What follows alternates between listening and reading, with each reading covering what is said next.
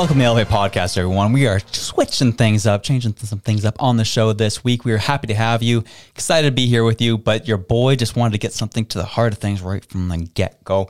He's feeling a little fired up, feeling a little uh, what the kids would call hurt. My feelings are hurt. My heart is hurting. It's been a tough week. Mental health's been rough. Um, because y'all are on one this past week. We thought we'd, you know, release an episode on a Thursday, nice short week, and y'all just went off. Everyone was on one. People really taking some time out of their schedule let us know how they really feel about myself and Reg, mainly me. And, you know, my heart my heart was hurting, you know. And so what we're gonna do is to gotta be super vulnerable and let you know that these comments really affect my life and actually affect how I live day to day. I wanted to highlight the top three ones for me, just to let these people know specifically that they really, really got to me on this one. And I just want to express a my sorrow, my apologies, um, that I'm so bad and terrible. And so uh, we're gonna start off with the first one that actually wasn't even directed to anything on any of our accounts. This one came from Jennifer's account and it was an individual who loves Jennifer. Don't we all? We all love Jennifer. And he was not stoked that he was jo- she was joining up with us, and he really wanted to let her know this specifically. That he said this comes from a gentleman named Dorklepus with two S's. You are very good. Your content's phenomenal. If you had a podcast, it would also be phenomenal. Teaming up with those guys is a terrible idea because they suck. Suck? dude, getting personal over here. Um, we're doing our best out here, trying our hardest, trying to live our best lives, and just to tell us that we suck. I know we're not the greatest, but I think we de- we do a decent job over here. We try our best every week. We have thousands and thousands of people who listen to us every week. Do we really suck?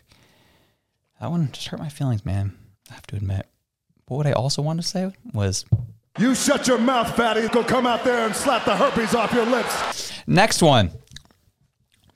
This one was equally very personal. I think this person really understood and knew that we lived in Nova Scotia because they made sure to add a themed comment to this one. And it was based on it was our com, our video on TikTok about the Senate proposing a bill and yada yada yada. We all know which one it was, the censorship bill around adult content. And this person talked about how we should they wished this podcast would find a slippery slope and just disappear into the ocean. And to that I was like, you might be onto something. Brian Ryan, after the show actually today we're going to take a drive down the highway here, go down to Peggy's Cove, hop on the black rocks and just simply slip into the ocean is our plan. And uh, the fact you're wishing death on us was something else. Very interesting. Don't know how I felt about that one, but I definitely went out and really had a nice, strong look at myself in the mirror. Really, what else I really had to say is Shut up, bitch! That's really what I actually have to say about that.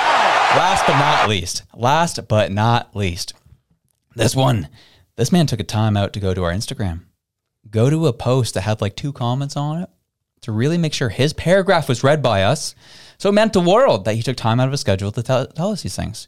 And he says that been listening to y'all for about two years since the show was more business focused and loved when y'all took the turn into politics. But over the last few months, it's gotten pretty hard to listen to.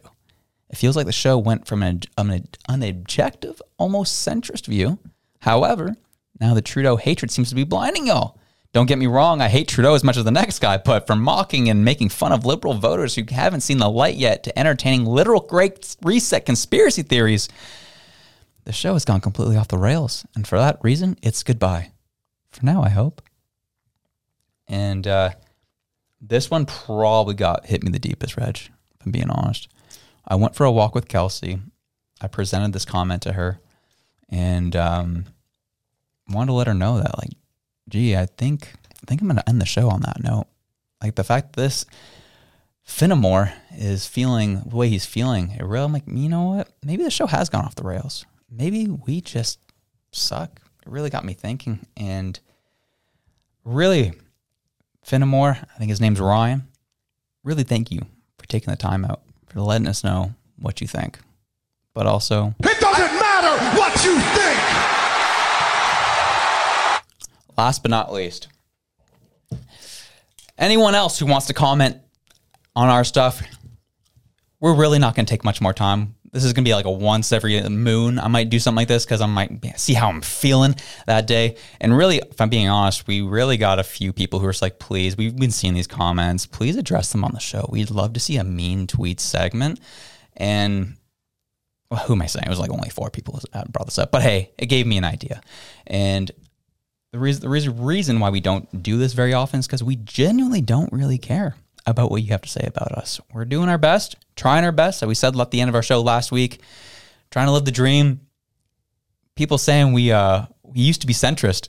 If I'm being honest, since Reg came on the show, I think we're more centered than we were when me and Dalton were doing the show. So I uh, don't know where that came from. It's very interesting, but we are going to leave it at that. So if you don't like us, you don't like what we do, well, we got two words for you. Suck it!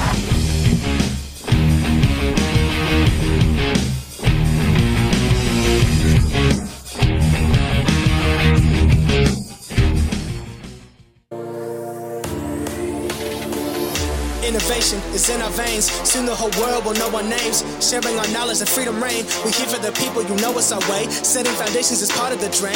It doesn't matter if you're new to the game. Listen up now, cause we all gonna say, Ugh. elevate, elevate, elevate, higher, elevate, elevate, elevate, higher. We gon' rise up we are gonna shine. Work through adversity, stay on the grind. Elevate, elevate, this is our time. Elevate, elevate. Welcome to Elevate Podcast, everyone. It's so great to have you all on one more time. It's your boy Josh. And the excellent Sir Reginald the Fourth. Oh, we getting fancy up in here. We are grateful to have you on with us. It's a show we got to get into a lot of different things, getting into corporate tax structures, Poilievre upsetting the conservative base. Um, we are going to be talking about no spring election looks like it's coming, and people are getting relatively depressed over it. And I, I get it, but yeah, we'll get into it. Um, there's so much to get into today, and I hope that you enjoyed that first little bit that was only actually available to our audio only listeners, or if you're on Spotify, you'll be able to see the video there. We're not releasing this one on, we're not releasing that segment on YouTube. So you don't know what you're talking about. Go over to the audio version and you can hear us rip on our our commenters who seem to really hate us. Like they really took time out of their schedules this week. So uh, it was interesting.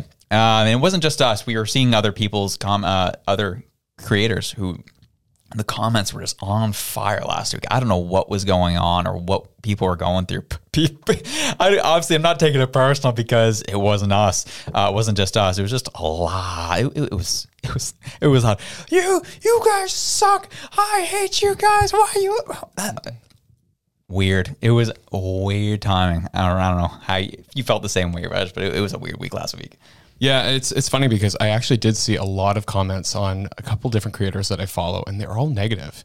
And then I went out for uh, a couple drinks and some pizza last night with a couple of guys from the hockey team, and they were all talking about how they were fighting with their spouses last week, and it just seemed like last week was a hard week for everyone. I don't know if like like you said, if people were just like super excited about the thought of a, an election coming, and then it all got dashed with with what happened, which we'll talk about after, but people were not having a good week. And uh, it's so funny because one of the comments that was brought up i actually i actually looked into that and I was like man did one of the comments said basically that we were bashing liberals. And i was like i didn't think we did that. I went back and listened to our episode twice. So two of our views are, are for me. But uh, i was just like where where did that come from? Like where was that? And i was like maybe if you construed it a little bit in one part i was like yeah but like honestly, I, I went back and was like, I think this one's a little unfounded, but hey, what can you do? Yeah. I mean, we all interpret everything a little bit differently. And like I said, last week, people were not having a good time. I wasn't having a good time. I ended up having a fight with my wife, and uh, we ended up resolving it by the end of the week. We're That's all good. good. to all good to go again. But it was a it was a week. Yeah, people were feeling a, a little sensitive, and I don't know if it was just you know the the, the fallout and turmoil of Valentine's Day week. I don't know what it was. I think so. it was it was a rough one, dude. It was it was definitely it was we- really weird, and I was kind of cracking up, honestly, going through. It got to a point. I only have to do this every so often, but like last week was the week for it that I just shut it all down. I'm like, I don't want to see anything else. I don't want to read anything else. People, the negativity was not to an 11 last week, and I didn't really know how to feel about it. But lots going on. We want to kind of keep things light, keep things going, keep the good times vibe in here. Video came up on our TikTok accounts this past week. And uh, yep, it was done by Fox, but it was the idea of the premise of the video was hilarious. They went into Brooklyn, no, sorry, not Brooklyn. Um, oh, yeah, it was Brooklyn. Yeah, Yeah. they went into Brooklyn to just talk about to the community of how they're going to be getting $25 million from the federal government. And the community was ecstatic to be finally getting some money from this federal government down in the States. They had so many dreams of what they're going to do with the money. And uh, yeah, we'll, uh, we'll take a look here at what they had to say. Joe Biden's giving this neighborhood $25 million. Oh, $25 million. Wow, what the hell? Are you serious? Right. USA, USA. What do you think it should be spent on? the schools, the parks. The illegal immigration problem. fresh fruits, uh, vegetables. This is life. That elevator over there, broken. These houses, dirty. Recreation for the kids to get out the street. Well, sorry. He's spending it all so you could charge your electric scooter. Get the out of here, Joe. I don't like that. That's ghetto. What's He's spending on charges. Man, they need to charge his brain. They had to take the top of my head off a couple times, see if I had a brain. Biden says once he installs these chargers for electric scooters, there will be less racism. How does that equal less racism? Come on, you're kidding me. There's no racism here. There's actually more racist that he's doing this because it's really not helping the community. I don't see the correlation. But I also don't see the correlation between Joe Biden and being president. I don't know who put that motherfucker in office, but it wasn't me. So you don't like him? Oh, what a good video! I, that really cracked me up. Kept uh, kept my uh, my positive juices going last week. Yeah, I, I thought that was pretty funny because I just love that they're like actually putting forward really, really good ideas. Like they're talking about food insecurity, they're talking about recreation um, facilities, they're talking about education, talking about all the things that really money should go into. And then you have like the Green New Deal kind of spending, and they're all like, what?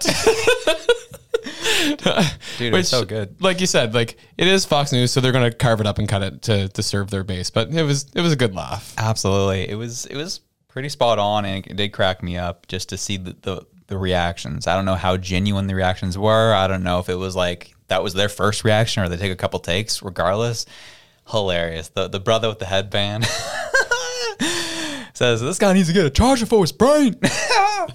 Cracked me up. So good, so good. But um, moving on to more serious notes. Uh, things going on in this country. Well, first off, we got two big things that happened. But conservatives were on one lis- last. At this point, it would have been last night, Saturday. That we're recording on a Sunday here. Uh, so over the weekend, Pierre came out uh, in a very Justin Trudeau esque type tweet, and we'll get into kind of the fallout of it and what it could mean for politics in general. But Pierre Poilievre uh, said here in a tweet, "It's been two years since Ukraine woke up to the evil of an unprovoked full-scale invasion from Vladimir Putin." With unshakable resolve and determination, Ukrainian people have fought back. They haven't given up, given up, and neither will we. Canada will always stand with Ukraine in the fight for freedom and democracy against Putin's tyranny. And if you scroll through this, um, a lot of conservatives were not happy, not happy with this tweet at all, not happy with the stance that he took on this, and kind of leaves one wondering why he did. Why did he go? Why did he take this path? I have a couple theories, but wondering if you have any thoughts there, George. I don't know. I just think that like know your audience. like whether or not you are in support of funding Ukraine or not supporting um, funding Ukraine, like he has to know that his overwhelming conservative base are not in support of this. So that's where I'm finding this an interesting take. And like you said, it does scream Justin Trudeau, and everyone in the con.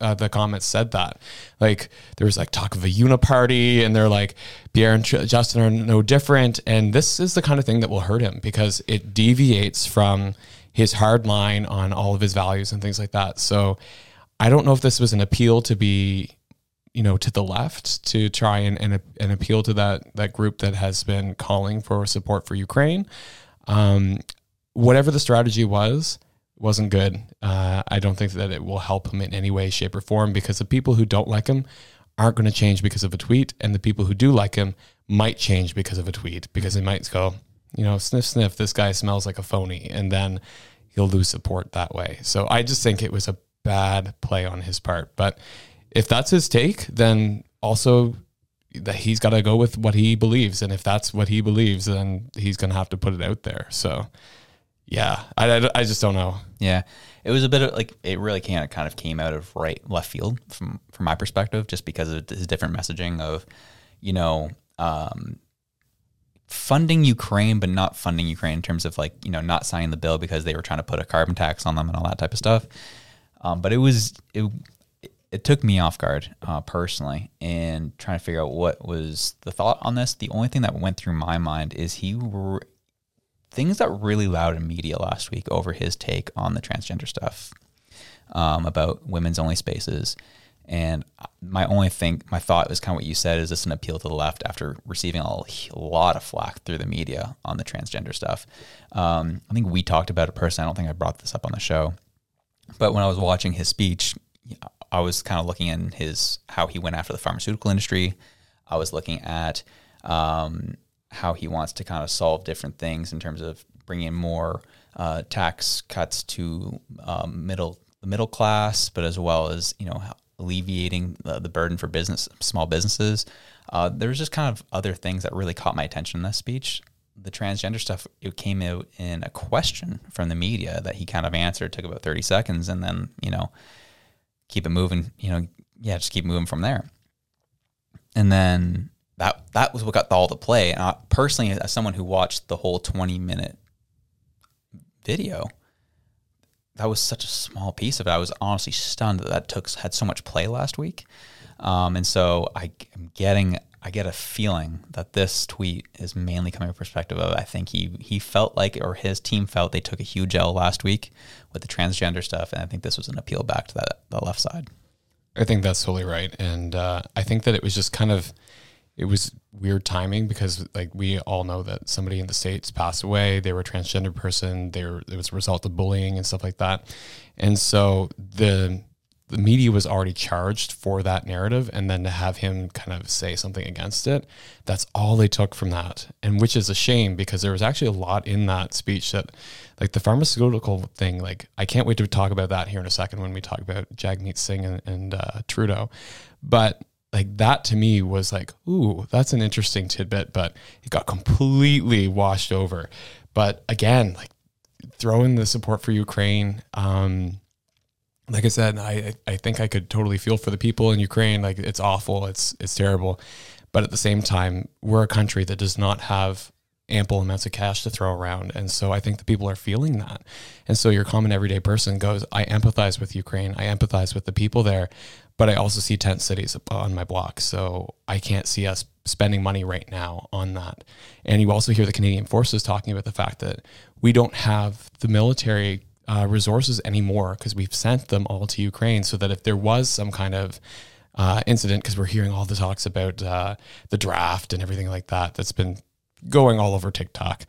But what the military is saying, the Canadian military is saying, we do not have the resources right now to fund ourselves, to arm ourselves if there was a war that we got brought into. And then you have somebody say, oh, but we're going to put more support for Ukraine. I think that it kind of comes into a slap in the face of the Canadian military. And so everybody who is traditionally on the conservative side of things is going to be upset with this tweet. So just wasn't a good mm-hmm. wasn't a good move.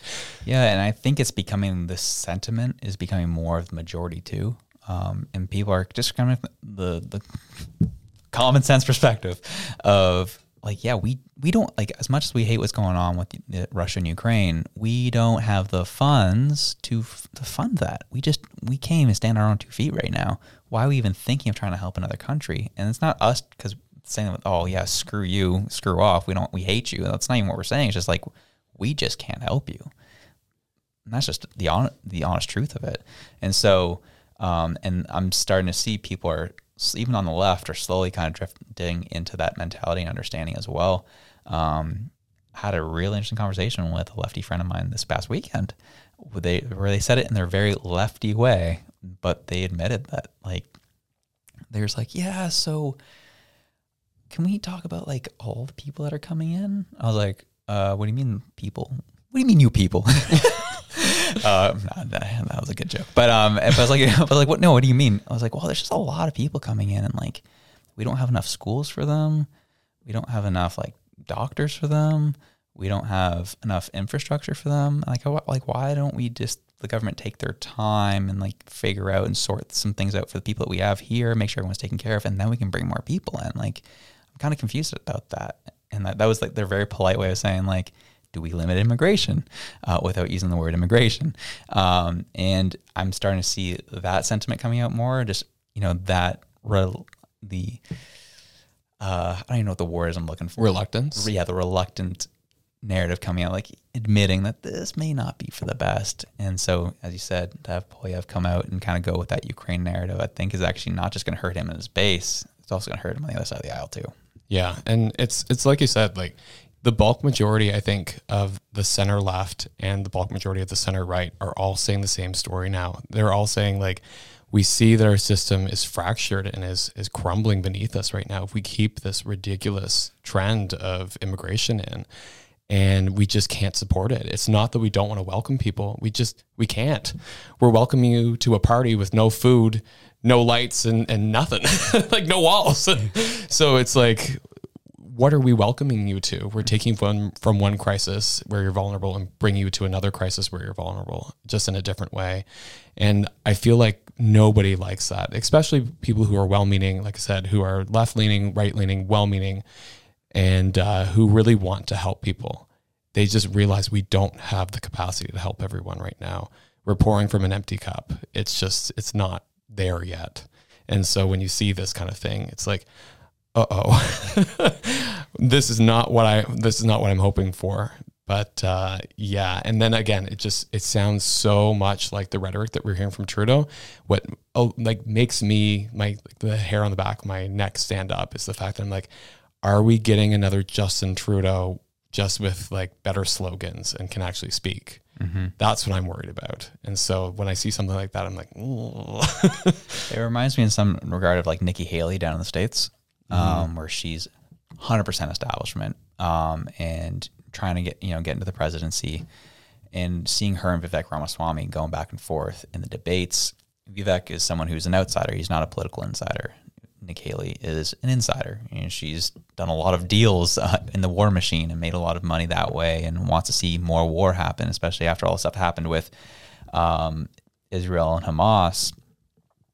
Her response was just heart wrenching. oh yeah, she was saying bomb them all, and it was like, are you serious? That's like human lives here. Yeah, it's like her exact words were "finish them." That would, those are her exact words, and so I'm like, I don't want another one of those people in. Vivek and Trump are on the on the side of like, let's not do that. Let's not get involved in wars like this, and like let's let's let's have some peace. Um, I don't know if we have like a person in Canada who can actually vouch for that. Like, we don't want to keep funding endless wars. We want to start bringing some peace to the world, stabilize the economies across the West and across the globe, and, and help our own people here at home. But that's the bottom line. Yeah, there's not really much more to say than than that. Let's let's see some peace in this world because right now it's a it's a bit of a mess. Absolutely. And this uh, TikTok kind of came out, which I think was interesting. That there's a this individual, I believe. Uh, oh, actually, no. Sorry, this individual is in Canada. Uh, he's a Canadian creator. Uh, he comes from the. I would say he identifies more on the left side of politics, talking about kind of what the premiers are up to with healthcare in this country and what their plans are for healthcare in this country. And we're going to play this out, let them talk, and then we're going to break down the conversation here. Doug and his fellow Conservative premiers continue to break healthcare in Canada, and the scheme is becoming more obvious, as they're beginning to upcharge people who are getting surgeries out of province. So this story follows a man who had an extensive wait time for surgery in Ontario. So he went to Alberta, since he'd been on a wait list for more than three years for shoulder surgery. He was in significant pain, so he decided he had to get something done.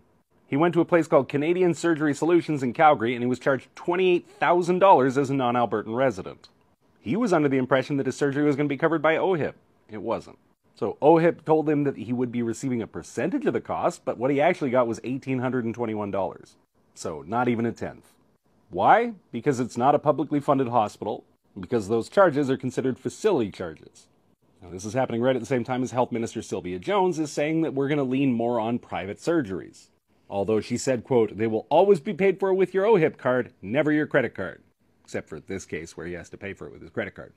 Because he says that the entire cost should be covered because he couldn't have it done in Ontario. He said, quote, I've been working my whole life paying into OHIP, but when I had to use it, it wasn't there for me. And that's the heart of the problem. People are being charged for services they've already paid for. So how did this happen? Well, this is the heart of the scam that the conservative premiers are setting up. They figured out that these private health clinics can't overcharge in province residents, but they can overcharge out of province residents.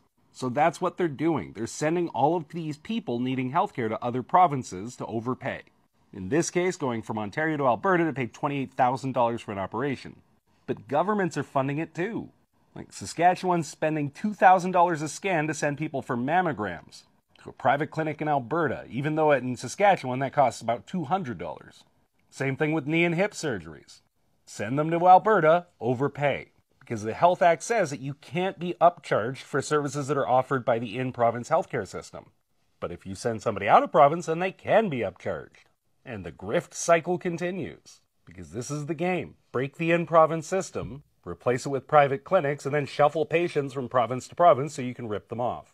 This isn't a solution, this is a ripoff. So that's a big statement. Um, to come out and say the premiers in Canada are all conspiring together to get private healthcare instituted in the country is a big statement. Not saying he's uh, not saying that's not true. Not saying that it is true. I'm just saying that's a big statement to make off of very little information. But Reg is our resident healthcare man here on the show. What What are your thoughts when you read this or saw uh, saw this? So I say this is BS. First off, um, that is not the mandate of conservative government. So first off, I like I like Steve. I like watching his content. Um, I I follow a lot of it. I agree with a lot of it because I'm more left leaning. Um, this is kind of a crappy take, I'll say, just because one, he emphasizes that the conservative premiers in the in the country are trying to break healthcare, and then gives these examples.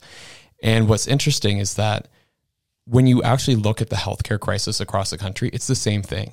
It's lack of doctors, lack of access, lack, lack of physical space, um, the amount of administrative burden that was put on them through COVID. Like, it's just everyone's burnt out. There's not enough actual physical spaces to hold people. There's not enough physical clinics to actually see people that they're just shuffling people wherever they can get them to get them to have care so that their their citizens aren't in pain or aren't um, waiting. Because when you look at the fact that if you delay a scan for something and then that goes undetected and then it gets worse and worse over time, the actual healthcare costs are going to way outstrip the $2,000 that you spend on the scan. So I think that it's just it's a bad take. It's a take from somebody who is obviously not embedded in the healthcare system and doesn't see behind the covers because that is not the plan for the governments across this pro- across these this country in these provinces. And specifically speaking about Nova Scotia, Nova Scotia has poured millions, hundreds of millions more into its healthcare system to update it, to make it more accessible, to actually connect systems and I get to see that every single day, which is really, really cool. So that's why I always get defensive when I see these kind of comments come out because the work behind the scenes is immense and it's actually groundbreaking. And especially for Nova Scotia, we had conversations with different industry partners and they've said like Nova Scotia is leading the country right now in healthcare because we've invested in it. And that's a conservative government that's investing in healthcare because they made it their mandate. Now, I can't speak for what Saskatchewan and Alberta are doing. I know that Alberta is very big on privatizing everything. So privatizing healthcare just seems like a classic move for them, and they, they've talked about that a lot. The problem is when you set up a two tier system like that with public and private, private always just cannibalizes the public system until you have nothing left because then you have all those private healthcare workers are now in in coming from the sorry coming from the public system, and they're just charging exorbitant rates, and it's always going to cost more for the average person. So, yeah, I just I think this is the wrong take. the take should be uh, healthcare in Canada is a broken system, and that we're seeing provinces using other provinces to try and fill in the gaps. And what we need is actual federal health care coming from the federal pockets that are lined with cash that they can give it away to GC Strategies, to the Philippines, to the We Charities, to the SNC Lavalins, that they can give it away to everybody else. They should be putting it into healthcare and they should actually have a national healthcare strategy. But we don't. So, mm-hmm. And I think you hit on something very specific there and very important where it's so, so easy. And we've heard it so many times over the past several years. We just need to put more money into healthcare. And that is, that's a very liberal take where, yeah, we need to put more money into it, but we need a strategy. yeah. Strategy is very key. We need to have actual action items, actionable atom, items. I cannot speak to it is rough, uh, but action items that people can actually meet and people will be held accountable if they miss them or if they meet, or if they get them. These are things that are very key. This is where you actually bring the business acumen into the public sphere and help them to achieve their goals to help everybody else out when it comes to healthcare. So yeah, I think yeah, money is important, but we need to have an actionable plan to act on those things and, and make that a reality. Yeah, and the other part of it too is that with the actionable items, you have to have measurable outcomes, and those outcomes need to be reported. That's what the word I was looking for. no worries. But like, so that's my role for people who don't realize I'm an evaluator. So I actually look at whether or not the things that are being paid for are actually resulting in good outcomes and that whether or not it's worth the money. And from what I can see, because we have a whole team of people who are evaluators, and from what I'm seeing, like we're actually spending money where it's supposed to be because there is a plan, there's strategy, there's reams of research. We bring in the universities to have them actually contribute um, students as well as academics to make sure things are well researched, well uh, designed, and backed up by evidence. And then we also bring in community from the other side to say, is this actually going to work? This is what you know the research is saying. Do you agree that this is probably a good strategy? And you bring the two of them together, and then you fund it well from government side and then you measure, you evaluate, and you shift depending on what the outcomes are. Because if things start to go south, which there have been a couple initiatives that started to go south, and then they very quickly got turned around, turfed, or completely changed entirely so that they did fit and they were a good use of money. That's what needs to happen. That needs to happen at a provincial level in each province as well as a federal level. But hey, it's the provinces conspiring against against the healthcare system. Well, I do have a question though, because this is people on TikTok will see stuff like Steve Boots uh, and have a real question of they'll they'll re- regurgitate and reiterate this to their friends that like, oh my gosh, the conservative premiers are conspiring against the healthcare or public sys- healthcare system, and they want private. What do you say in those conversations with them to help them realize that may not actually what's going on? So, like I said, I'm very lucky because I'm coming from a place of privileged information where I can say that's not what's happening. And I'm I'm the type of person like I know that I'm reassuring because that's just the energy I bring. And I come from that kind of perspective because I know the information, I live it, I see it. So it's really hard when you're seeing things like this and this is the only information that you're going off of. And so what I would say is try and seek out people who are actually in those planning, um, strategic groups within healthcare in your province. Try and find them. Try and talk to somebody. Send an email to a rep and say, you know, what are you actually doing for healthcare in my in my province? Have we voted you in? Like, what is your what is your take on all this? Uh, because they will have things to say about it, whether it be negative or positive, depending on what party they are. They're still going to answer you the other thing is, like I said, you actually have to talk to the people who are working in those spaces, which you can find. You can look up your local health authority and you can find all the people who work in the different departments.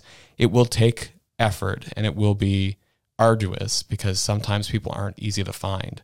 But when you do find them, I think that that will be your best source of information because going off the TikTok video, like he is putting so much of his own opinion into that, it's just not even funny. And it's not true. It's disingenuous, actually. Mm-hmm. And it's kind of a harmful narrative, honestly.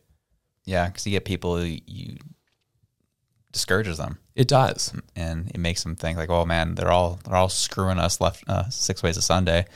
And uh, and again, I, I understand how that sounds to some, where it's like, "Oh, well, you're you're obviously a conservative, so obviously you want to make sure that your guys are getting in." And I'm like, "Yeah, I I hear you, but."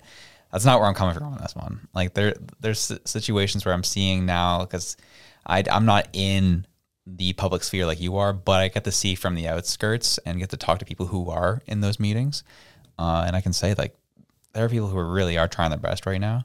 Um, there, I, I say what I say about Trudeau and in his cabinet because they've given me reason to say the things I've said. Like they, there's little actual things they've done where I'm like, oh, that's clearly illegal. Probably shouldn't be doing that. I don't know if you have the best interests of Canadians at heart because they've done things to, to do that. Whereas right now there hasn't been enough evidence for me on the on the right leaning side of the scale where they I'm like, is that what's happening? I, I have to give the benefit of the doubt on this one. Yeah. So It's funny because like I always think about the fact that the amount of people that have come up to me and been like, Reg, I thought you would have been in politics by now. it happens a lot more than I am comfortable with, I think, because I'm just like, why? um, but uh, I would never ever step into a federal political scene because that is not for me at all. I, I don't actually believe that some of those people are working uh, with the best intent for Canadians. There, there definitely are people there. I'm not going to paint them all with one brush, but I don't think that there's a lot of them there, or the ones that are there are, are heavily muzzled and silenced. In the provincial sphere, though, it's a little different. Um, at the municipal levels, you don't really have a lot of power to do much. You, you control property taxes, garbage collection, and water bills. But uh, at a provincial level, you're actually you've got quite a bit of power and you have quite a bit of influence, but you're close enough to the people that you haven't lost sight of who it is that you're working for. And so, and you're actually a lot more accessible. Like if you want to have an audience with the premier's office or with anybody in government, they're actually usually willing to to talk to you. I had looked into um, provincial taxes and provincial debt loads and debt servicing stuff a couple years ago, and I actually got to go speak with the minister of finance about it because I sent them a message and say, "Head, hey, I'm looking at this stuff. Would you mind having a conversation with me? I'm a student at Dell." And they're like, "Of course." Gave me the time. I went in and talked to them. They're really great. Gave me some paperwork on like where the debt is going, what the debt ratios were, and what our uh, debt servicing fees were. I was like, "This is amazing," and they were like, "Yeah, of course." So I have a lot of faith and a lot of time for provincial politics, none for the federal. you mean you can't get an audience with Chrystia Freeland? Oh, I mean, maybe. she, you mean, will she be able to break it down for you of like, you know, where where things were lost, where we added things, like, you know, where she be able to pull that off for you? She might like talking to me because I did cancel Disney Plus. Oh, I even canceled Netflix. The only thing I've got left is Prime. So. but I did add this the stack package to it so that we could get HGTV. Not the stack package. Jen and I watch the HGTV all the time. We're Is just like, go to? oh yeah, we're like, oh, what is our house going to look like if we renovated it a little bit? And Jen's like, if we just push that wall here and we just, you know, add a backsplash there. you guys are psychotic. The amount of work you're doing on your house this summer, I'm like, gee, that's not for me. I love it. I can only do one project a year uh, at this point, and I just did finish mine. So, In another life, Reg would be either a construction contractor or a farmer or a musician. I, I want to be all things. all things to all men. Here we go. Uh, so we're gonna get into something that got uh, the conservatives really fired up a couple weeks back. Uh, there was a video that was uh, making its rounds about um, children in, in encouraging children to, to essentially kill themselves. Um, that's, that's what the video was, and uh, it was from Stephen McKay. Uh, it was this tweet I originally saw, who's you know kind of tweets on politics and religion by the looks of it here, um, and he posted the video and says this is an extremely disturbing video featuring a horrifying character called Uncle Ernie. He's a, fun- a funeral urn that has a dark message for children. It's okay to pass away. This is a disturbing video that's promoting a disturbing comedy that has this disturbing message. The evil message being that people should be allowed and encouraged to end their own lives if they are a financial burden on their family. yep, this is wrong. I agree. This wouldn't be so bad if the entire government of Canada didn't have the same message. There's a death cult in Western society pushing this filth on children and the elderly. It is wrong to kill your loved ones. So I get where this guy was coming from. Um, we've done our own research. It again, he said it, it's a satirical comedy um, that you know is. We're gonna play the video. You can come to your own decision on what this is all about. Um, but I understand where the conservatives came on this, where all the the laws are being pushed on MAID in this country. Um, how they're making MAID a lot more accessible to people, and then you start seeing this pop up on YouTube and during commercials. I can understand what the trauma response would be to that. Mhm. Um, we looked into it. Yeah, like it's just people trying to fund for their play. This is supposed to be a play, and this was like their video on that. You you be the judge if this is your type of humor. Um, yeah, you, you, this is Canada. You you still have your rights here. Uh, at the moment, and uh, you you can decide if this is funny. Uh, you can decide if this is terrible. You be the judge. Um, but this wasn't something where it's like someone made this trying to push it on children. Be like, yeah, you need to. It's okay to kill yourself. You know, if you're you're a burden on your family. Um, I get. I know. I know. I hear. I hear the right right now and they're saying, uh, Josh, this is all a big plan to really encourage the use of MAID. Yeah, it's it's funny. It's supposed to be lighthearted, but it's kind of pushing that message on kids and children that they don't need their parents' permission, that they can just go ahead and access MAID if they're having mental problems, which we know that was introduced. It's being halted for now, um, but that was being introduced as legislation here in this country. So I understand the trauma response from the conservatives. After that, I'll leave it at that. All right. Uh, We're going to play the video for you. It is wild.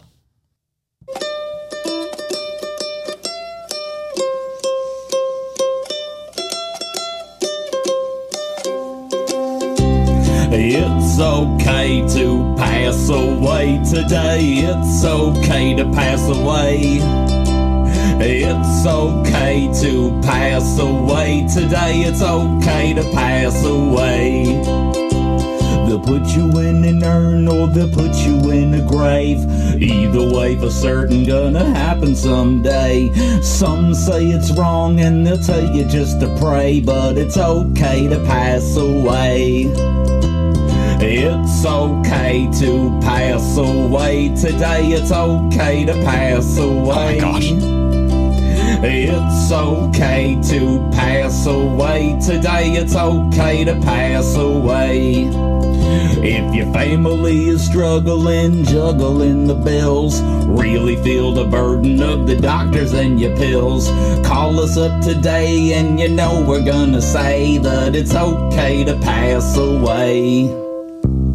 It's okay to No, we're keeping it pass away keep it going. today. It's okay to pass away. Oh yeah, so it just goes on for that uh, for a while, and uh, you'd be the judge of what you feel about that. Uh, is it distasteful? Yes. Um, is it funny? You be the judge. Uh, but that's kind of what happened. I know that was kind of circulating a lot of uh, social media where like this was a real thing, this was serious. Uh, it, it- wasn't, but you know I can understand why people are very sensitive around this stuff because it's it's sensitive things to be joking about. It kind of looks like Grimace from like McDonald's. It does. you want a double cheeseburger with that? Um, I worked in uh, just off the emergency room in a hospital. The humor that comes with working in healthcare is very dark. So I imagine. I can I can I can see this being very comical for people who have darker senses of humor. Um, but I, like you said, I can also understand the trauma response from from people. Um, but I think that people just have to realize this is satirical. It's not meant to be taken seriously. And I think that's a big issue here is that people are having a hard time discerning what's what's comedy or what is not meant to be taken serious and what is actually serious. And so that's where like the whole spiral of like this is just like the first step and blah blah blah eh, like no. if you ever saw that video, it's like gotta celebrate our differences. like that one was bad too. I'm sorry. you want to so bad. I wanted to so bad. Can't do it on recording though. I know. but anyway, that kind of thing, right? I mean, nobody looked at that. Well, there was actually quite a few people who were like, "This is disgusting. I can't believe they put that out there. They are taking this like completely wrong." And I had sent it to a friend of mine, um, a different friend who's left because I have a lot of left friends because I consider myself to be more left leaning, and uh, they were like. This is disgusting. I hope my child never sees this. And like, I was like, girl, you, you realize this is a joke. Like nobody in their right mind thinks this is an appropriate video. and, and she's like, oh, well, I guess it's kind of funny. and so I think that people need to need to realize like humor is always meant to push the boundaries. It's always meant to cross the line. Uh, that's just what its role in society is. So that's how I, I view this. Absolutely. Comedy is super crucial in our society. I uh, just had to push back on things to really make people uncomfortable at times um, and to get people thinking about things. Like, let's be honest, you know, I'm a Christian. There's been a fair amount of comedians taking their shots at the church, taking their shots at Christians, and I'm no, I'm no stranger to how all that works. Uh, there's things I'm offended by, and there's things I just won't watch because I'm like, ah, I didn't enjoy that. But luckily, I have the right to say that I didn't enjoy that. You know, I didn't appreciate that. I just don't watch the content. Whatever, get over it. Uh, and so that's kind of where we're struggling right now. Is we're going through a cultural revolution here in this country, where a lot of serious things have been happening that people have. The right love to say the left can't joke about nothing. Well, I'm sorry to say the right is really struggling with their sense of humor lately. I find as well, um, because I get it. You're being assaulted. Um, mentally, you're being assaulted uh, with things that are happening around you. We are literally in a cultural revolution right now. That that you can, it can zap anyone's sense of humor. I get you, but do not lose it because there are some some things in this world that are hilarious, and you gotta laugh about them. Yeah. And I'm an atheist, so I'm sitting there laughing at all the. sure you are. Sure you are. but uh, yeah, it. I do. I I think that both sides are not not at a place right now where they can they can laugh. And I think that that's the unfortunate part is that then we kind of create a divide, right? Where if you can't laugh about things and you can't see things from both sides and can't see the humor in something, it makes it really challenging because then things become so serious that you actually start to hate people. And that's the problem. And that's where, I, like I said, I think comedy really has to play a pivotal role in our society where you have to be able to sit beside your Christian friend as an atheist or your atheist friend as a Christian and, and say, like, you know what? Whatever. Like we're laughing at your expense right now. We're gonna laugh at your like my expense here in a second. Like it's just you got to be able to take things in stride. Otherwise, it all becomes too serious, and then you start, you know, shipping people off to war. yeah. Well, that's why I really when you come into dictatorships and authoritarian governments, that's why one of the first things they get rid of is, is comedy. Yeah. Um, because that's how they keep control um, and as well as how they keep people hating each other as well. Yep. Uh, and I remember growing up, I had the privilege of growing up in Toronto. I got to be around a lot of different cultures, different people, and that's all we did was make fun of each other. Uh, had the Filipinos, hey, white boy, uh, and you know, making fun of the fact that at the time I couldn't handle spice, uh, and then you know, my my West Indie friends really killed me on the fact I couldn't handle spice at the time, uh, and that's just how it went. And we always joked about each other's differences and joked about um, where we came from, and it was never taken to be overly serious. And guess what? We still do that to this day. Uh, I remember hanging out with them and we're just like, man, the stuff we joke about as kids, man, you can't get away with that. So we just like all phones are off when we're hanging out and we just enjoy it, just kill each other. And that's kind of how normal people act. Um, and do not lose that because I think it's super key to, as you said, if you lose that, you start hating people uh, and you start hating them based on their skin color.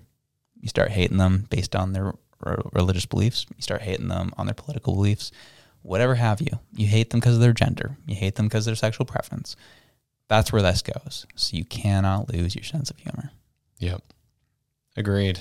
And speaking of sense of humor, want to see a big joke? That pharmacare bill, pharmacare bill that just got signed. What a joke that was. Uh, liberals and New Democrats reach a deal on pharmacare here with Justin Trudeau and Jagmeet. Jagmeet laid down the gauntlet a couple weeks back and he says, We will be going to an election. I'm pulling my confidence deal if we don't get pharmacare signed now. And Trudeau says, Don't worry, we got you, big boy. And they did. The federal go- Liberal government and the NDP have come to an agreement on, on pharmacare, clearing the way for the two parties to continue operating under the confidence and supply agreement that has helped to keep the government in power over the past two years.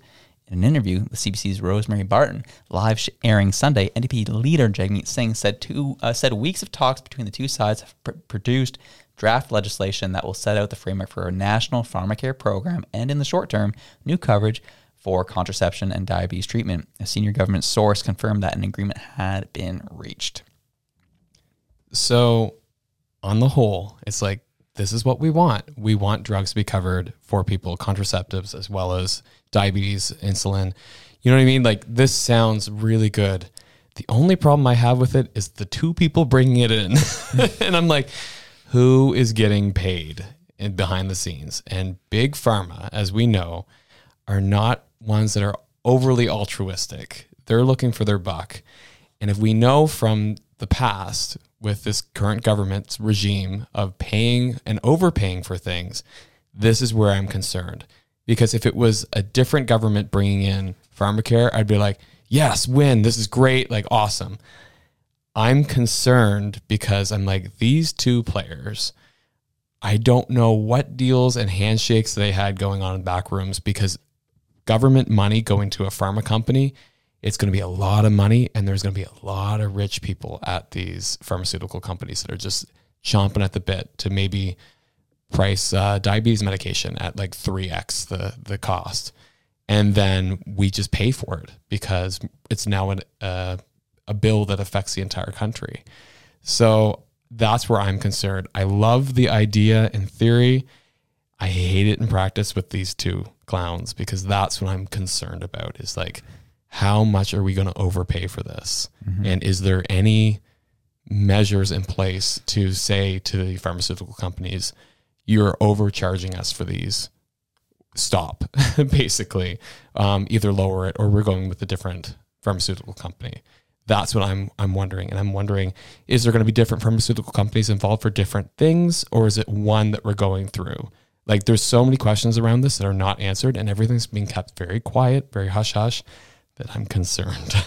I think you should be. I think you bring up a lot of s- specific and viable points of where what's going on with this. And you brought this up in a separate conversation. I think it applies here as well. And it was my experience working when I worked in pharmaceuticals for about three or four years myself. Pharma, pharmaceuticals, they they love but they hate working in the states because yeah, like it's pri- private healthcare. You can just charge whatever you want. But the thing they really hate is they hate working with 50 separate states that all have their different laws and all have their different boards and all have their different processes of how they do things and this, that, the other, yada, yada, yada, yada. Or in Canada, a bill like this goes through, you only deal with one board, one set of um, decision makers, and then you just deal with them and then they just disperse your product.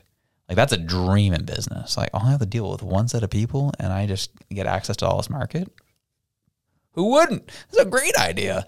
Um, so, especially with, as you said, with these two at the helm, bringing this in after how much they overpaid for vaccines in the first place during the pandemic, and now they're the ones who are going to bring in pharmacare. No, thank you. I'm okay. Let's try to make sure we get the current infrastructure that we have figured out first before we start introducing another aspect of how we're going to pay for things for people as well. My other concern is that we've been very um, clear on the fact that healthcare is a provincial priority. And it's funny because it's always something that I hear as an argument against when you hear Pierre Poilievre saying, like, oh, healthcare is garbage in this country under the watch of Trudeau. And everybody is so quick to say, well, healthcare is a provincial priority. It's, it, you know, we can't use that as an argument. And then when you have something like this coming through, like this is very much impacting healthcare at a federal level. So it's like, why are we piecemealing out healthcare as like, oh, well, this part of healthcare is provincial, but now we're going to layer on something that's federal? I feel like it has to be either one or the other. Otherwise, you're going to have a fragmented system, even more fragmented than it is right now, where you're paying and overpaying because you have a charge from the federal side and then a charge that's being recouped at the provincial side. And then how do the provincial drug plans align with that? And it's just going to be so much administrative burden, so much cost. And I think that you're just going to be basically hiring an entire bureaucratic department to handle the mess that this is going to create because of the constitutional divide of healthcare. So I just, I don't like it. but I can totally empathize with people who are on diabetes medication right now going, this is going to be a saving grace for me. And, you know, truthfully, like I said, I love the idea of a pharmacare plan. I think that the fact that we don't pay for drugs in our provincial plans right now, um, it's just absurd. Like the fact that your eyes, your ears, and your teeth and your drugs are not included under your health care is just absurd to me. Who can function without their eyes, ears, teeth, and vital medications like insulin? Nobody. so I love the idea in theory. I hate it with these two, and I don't like it at that level right now unless we take the whole healthcare system and start pushing it towards a federal system where it's being funded by the boatloads of cash that they have at the Ottawa level. Mm. Yeah. Um, in, interesting ideas. Don't know if I agree with it personally, um, but you know, I think it's worth a conversation with people who are actually mature enough to have the conversation. Um, these two aren't Can't No. do it. Can't do it with these two. Uh, not not a huge fan of having that conversation with these guys at the table.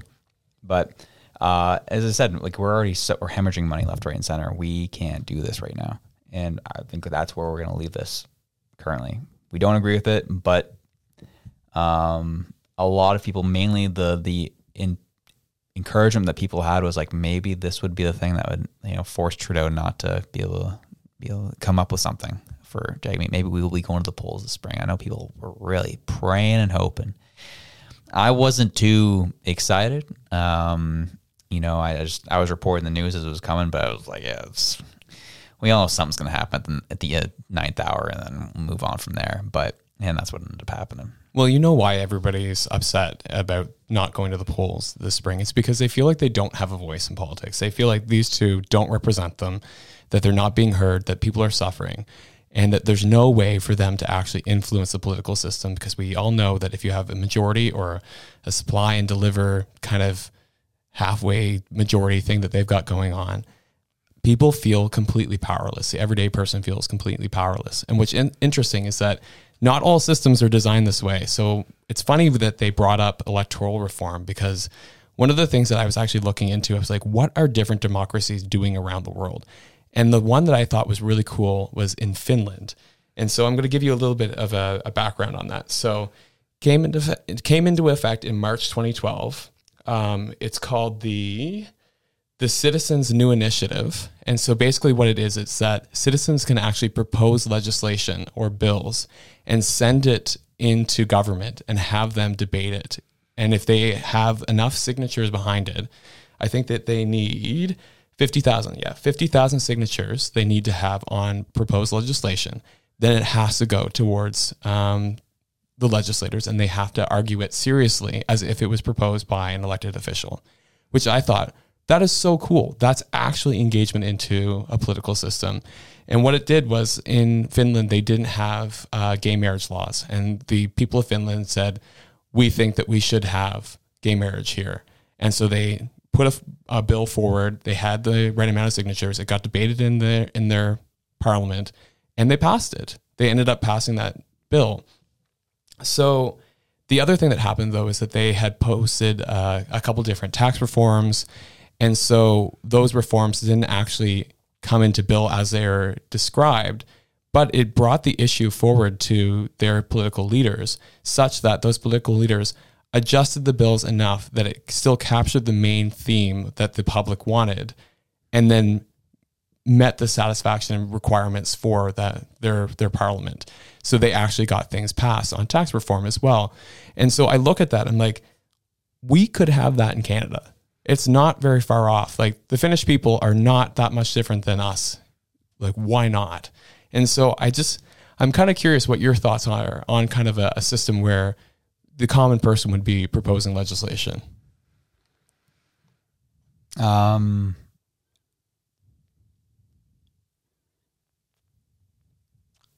I can go back and forth on it. Um, I could go either way, I should say, on it. Um, because I'm not a huge fan of uh, majority rule um, a political system. Not a huge fan of that um, because what what we're seeing right now is currently what we're experiencing.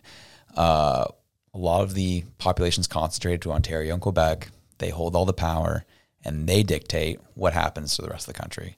So this type of system kind of worries me in that regard. It's like, all right, if you get enough people behind a certain idea, then they can essentially control how things are, are done. This is why, in some ways, I really do appreciate the system in the States because it really gives an equal voice to a lot of different parts of the states um, that otherwise wouldn't have one because they just don't have the population size. Uh, so, like, I love the idea in theory. I think it's really cool, but I can definitely see where it could go wrong down the path.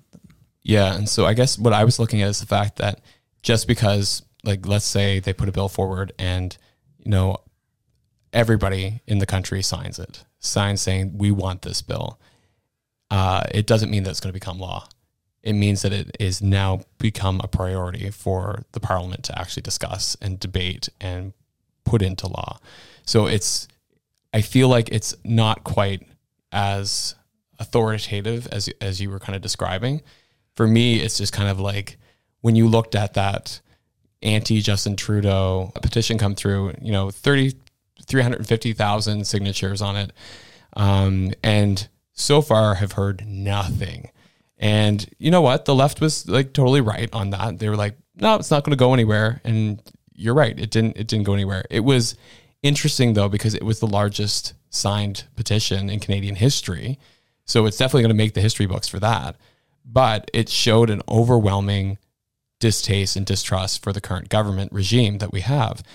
So in this kind of system, they would be forced to actually discuss that. And that's what I like about it is that if you have enough people in the population that are just like, this really sucks, or we think this is exciting to take it on to a more positive note, they could actually force Parliament to talk about something rather than feels like right now in Canada we're screaming into the wind. Yeah, I, I don't disagree. I you know I was just having this conversation with a friend of mine who uh, felt, and they're older, but they were really feeling discouraged by what they're currently seeing.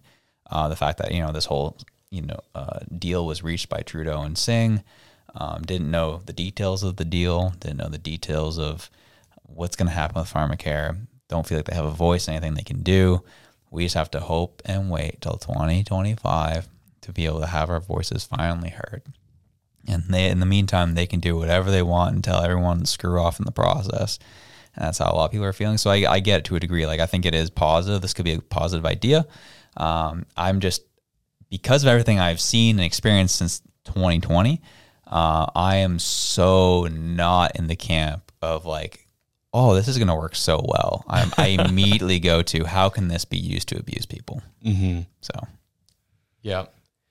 Well, speaking of abusing people, taxes, baby. Let's, let's talk debt and let's talk taxes. Yeah, so this is a TikTok account that came up. This is a, a, guy who's out of Nova Scotia talking about taxes and stuff like that. And uh, you got some you got some stuff to talk about. And so this was all you. I'll let you lead the way on this one. Yeah, for sure. So basically, he kind of talks about the point of government debt, and he talks about the fact that when you think about debt at a government level, like you can't think about it like you think of your own personal debt. Uh, it's completely different. And to be quite honest, like I've taken economics classes, I have a business degree, and I thought this way too. But the problem is, is that we never seem to have the conversation about debt servicing. And that's the part that kind of annoys me a lot because, you know, the individual in the TikTok, he talks a lot about it. Um, actually, let's just show them Play the it. TikTok. Yeah. Yeah, you got it. So this is something that people who consider themselves common sense conservatives love to say, but it actually doesn't make any sense. Um, so let's talk about government debt. It's government debt is not like y the debt you and I have, right? Like if you have $20,000 in debt, you have to worry about how you're going to pay the whole thing off. Government debt doesn't work that way. The only thing that governments need to care about is if they're able to pay their interest payments, more or less, if they're able to pay the interest on the debt that they have. Um, and creditors will only stop lending to governments if they feel like, uh, you know, the government tax revenues aren't going to be sustainable enough uh, to pay down that in, those interest payments in future, and that's usually tied to how well they're stewarding a particular economy. Canada is a very very strong economy, um, but there's actual things that the government could be spending on that are impediments to economic growth and productivity uh, that neither the liberals or conservatives would ever do because it would require increasing the tax burden on wealthy Canadians, right? And those are the people who you know fundraise for both of those parties. Um, but if you actually spent properly on things like public health care, on things like university tuition, on things like childcare and affordable housing, you would alleviate the economic burden on Canadians. They would be able to earn more money and spend more money and therefore pay more in tax, which would in turn allow the government to further service its debt interest payments, right? Okay. So a couple things to break down. Um, one, I love how he's like, well, you know, they're not taxing the wealthiest Canadians, so that's that's the issue here. Garbage. because they're they're fundraising for the the political parties, which like there is kernels of truth to that. Like I'm not completely denying that. I'm not stupid, but at the same time, it's not the the answer, um, which I'll get into in like two seconds. But basically, the fact that he was like, "Oh yeah, it's not the same kind of thing as our debt." No. So when you borrow, you are agreeing to a certain interest rate that you're going to pay that borrowed money back at over a certain period of time. And the government is no different. It's just they can borrow pretty much indefinitely. Yeah.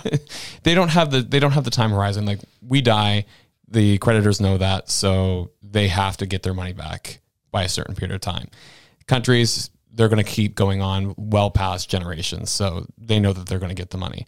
The problem is that when you're spending like you don't think that there's any kind of consequence, then the debt servicing ratio to the amount of money you're actually earning, it's it's what's killing us right now right? So then you have to raise taxes in order to service the debt.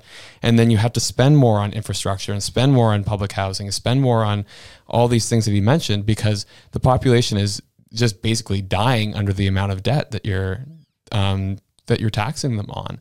And so it just kind of creates this snowball effect where it's like crap, you know, our debt servicing is way too high, so we're spending billions on servicing this debt, so we have to borrow more to help the Canadians that we're then taxing to then try and service this debt, which then we're borrowing more. So it's just, it's ludicrous. And so when I hear this kind of thing, when they're like, it's not the same as personal debt, it's like, you're kind of half right because no, it's not the same in that, you know, there's no finality to it. And, and creditors are not worried about the, the country not um, paying back its debt.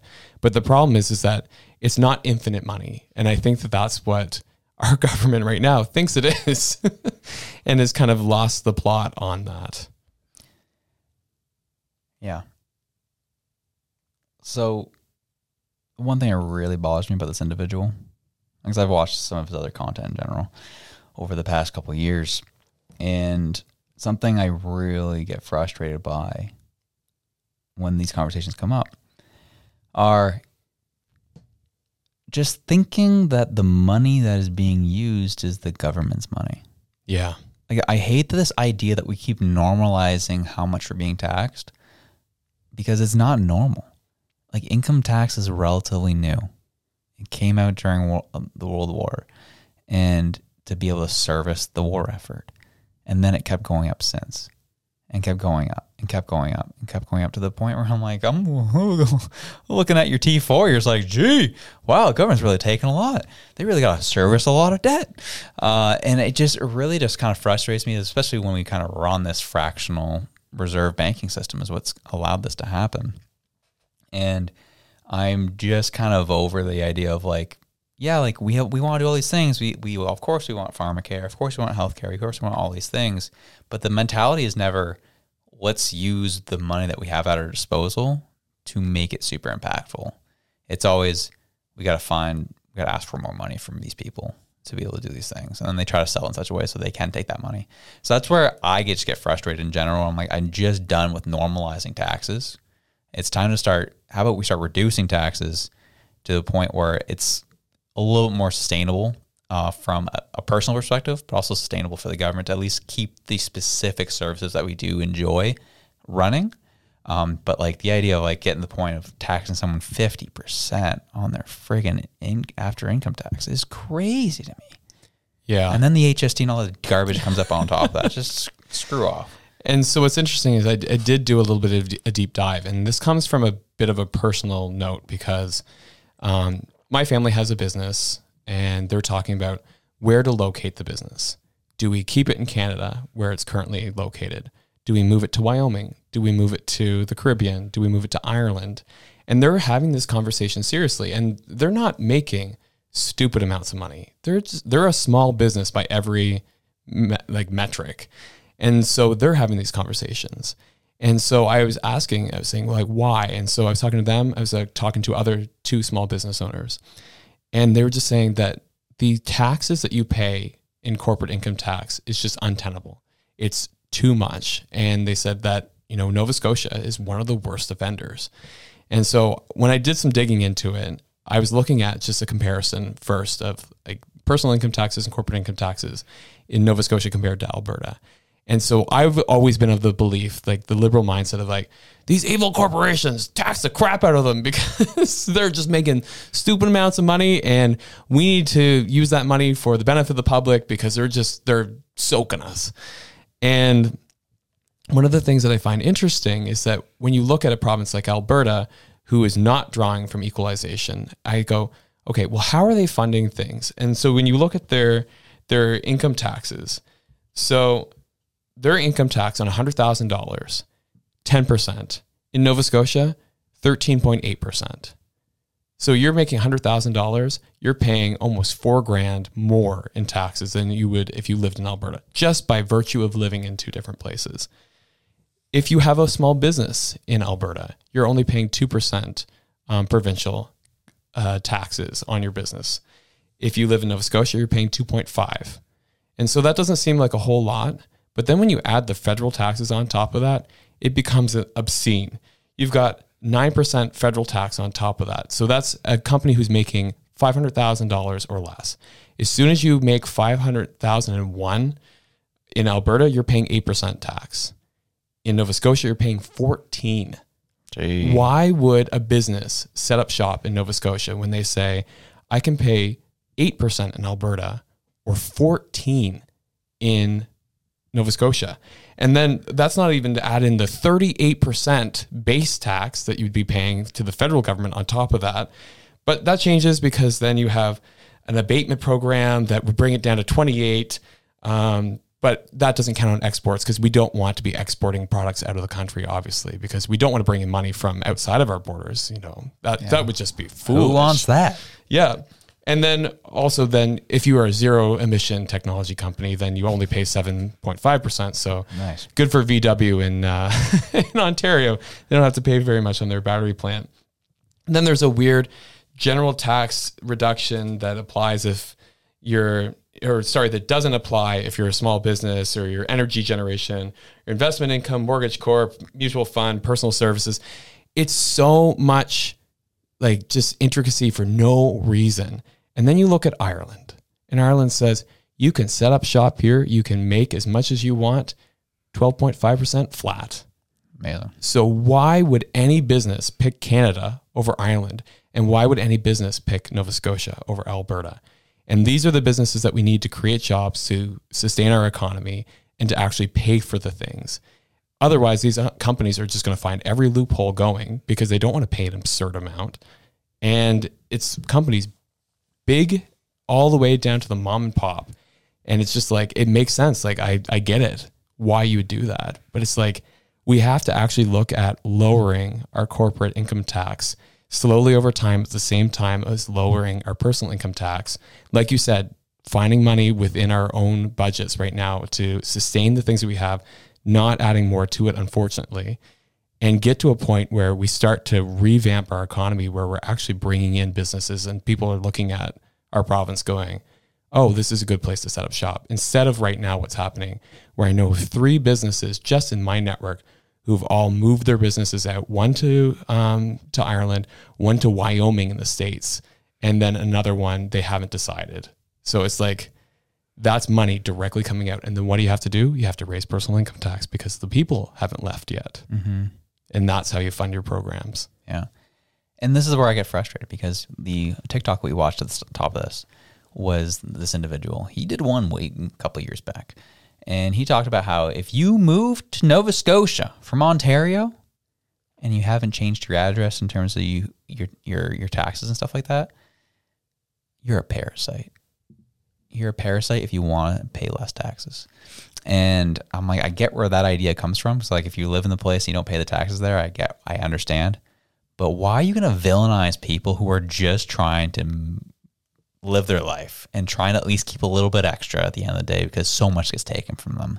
Why would you try to encourage that government? So that's why I get annoyed by too, because like to be called called out by these liberals as parasites or whatever ridiculous names that they want to throw out.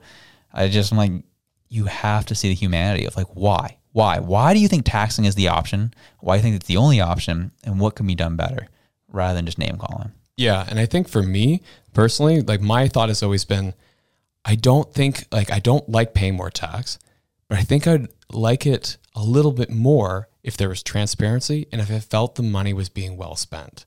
That's the part for me that I think that is so infuriating is when I look at this and say, why did $500 million just evaporate to a vaccine company in Asia and nobody's talking about that? It's just kind of like, nope, sorry, that's closed. So when I look at the misuse of the funds that are being taken from me, that's where I go, I could probably have that money back in my account, put it into local nonprofits, put it into charities, put it into my own community through buying local products and do so much more with that than whatever you're doing where you're sending it elsewhere. And so that to me is like the crux of it. It's like I wouldn't mind paying more tax if it was transparent and if it was well spent. Not me. That's fine. No, so more so like I, I I agree with that to the point of like yeah I would love the transparency. Um, I'd love to know where the money's going. I'm not going to be happy to pay more tax ever, um, but I will be happy to know the trans get transparency. And be like, okay, is the money that we are currently giving you enough to get X, Y, and Z things? If not, then I'm open to paying more tax if it means that those things will be done and done properly. So again, I we are sort of in the right spot, but I'm definitely more the realm of like take this. I when I learned this fact about the the Revolutionary War, I was just like, dang, bro, we, we are so far gone as a as a country. Um, take my income tax down to three percent and see what we can do with it. I want to see how this goes, and then we build up from there. I love the fact that a whole revolution was created over paying 3% tax on tea. Um, yet I'm curious what the founders of America would say when they see how much people pay in taxes these days. Yeah. Really interesting to me. See, like I don't even understand like why couldn't we just bring our province like when you look at the personal income tax, Alberta's 10% on the first $150,000. Mm. Like awesome. That's that's great. Like I'm not making near that right now, but like maybe someday I have the hope to. Um, but then when you look at like Nova Scotia, you're going to be taxed out the butt if you make anywhere close to $150,000. So then what do you do? You go, how do I move this money around so that I don't pay out the butt for taxes? And anybody who's got a head on their shoulders is going to be saying the same thing. Absolutely. Anyone who listens to the show, we all know you're smart people. Um, yeah, y'all are probably having the same conversation right now, and I'd be curious to hear more from you on that. Um, but we're going to end that conversation there. We're going to end on a, a brighter note, a lighter note. Charlotte the Stingray. Yes. Tell me about this. Why did this kind of catch your eye there, sir? So Charlotte the Stingray was in a aquarium with only sharks. She's one male, or sorry, one female stingray, only male sharks around, no other stingrays, and she's pregante. Oh wow!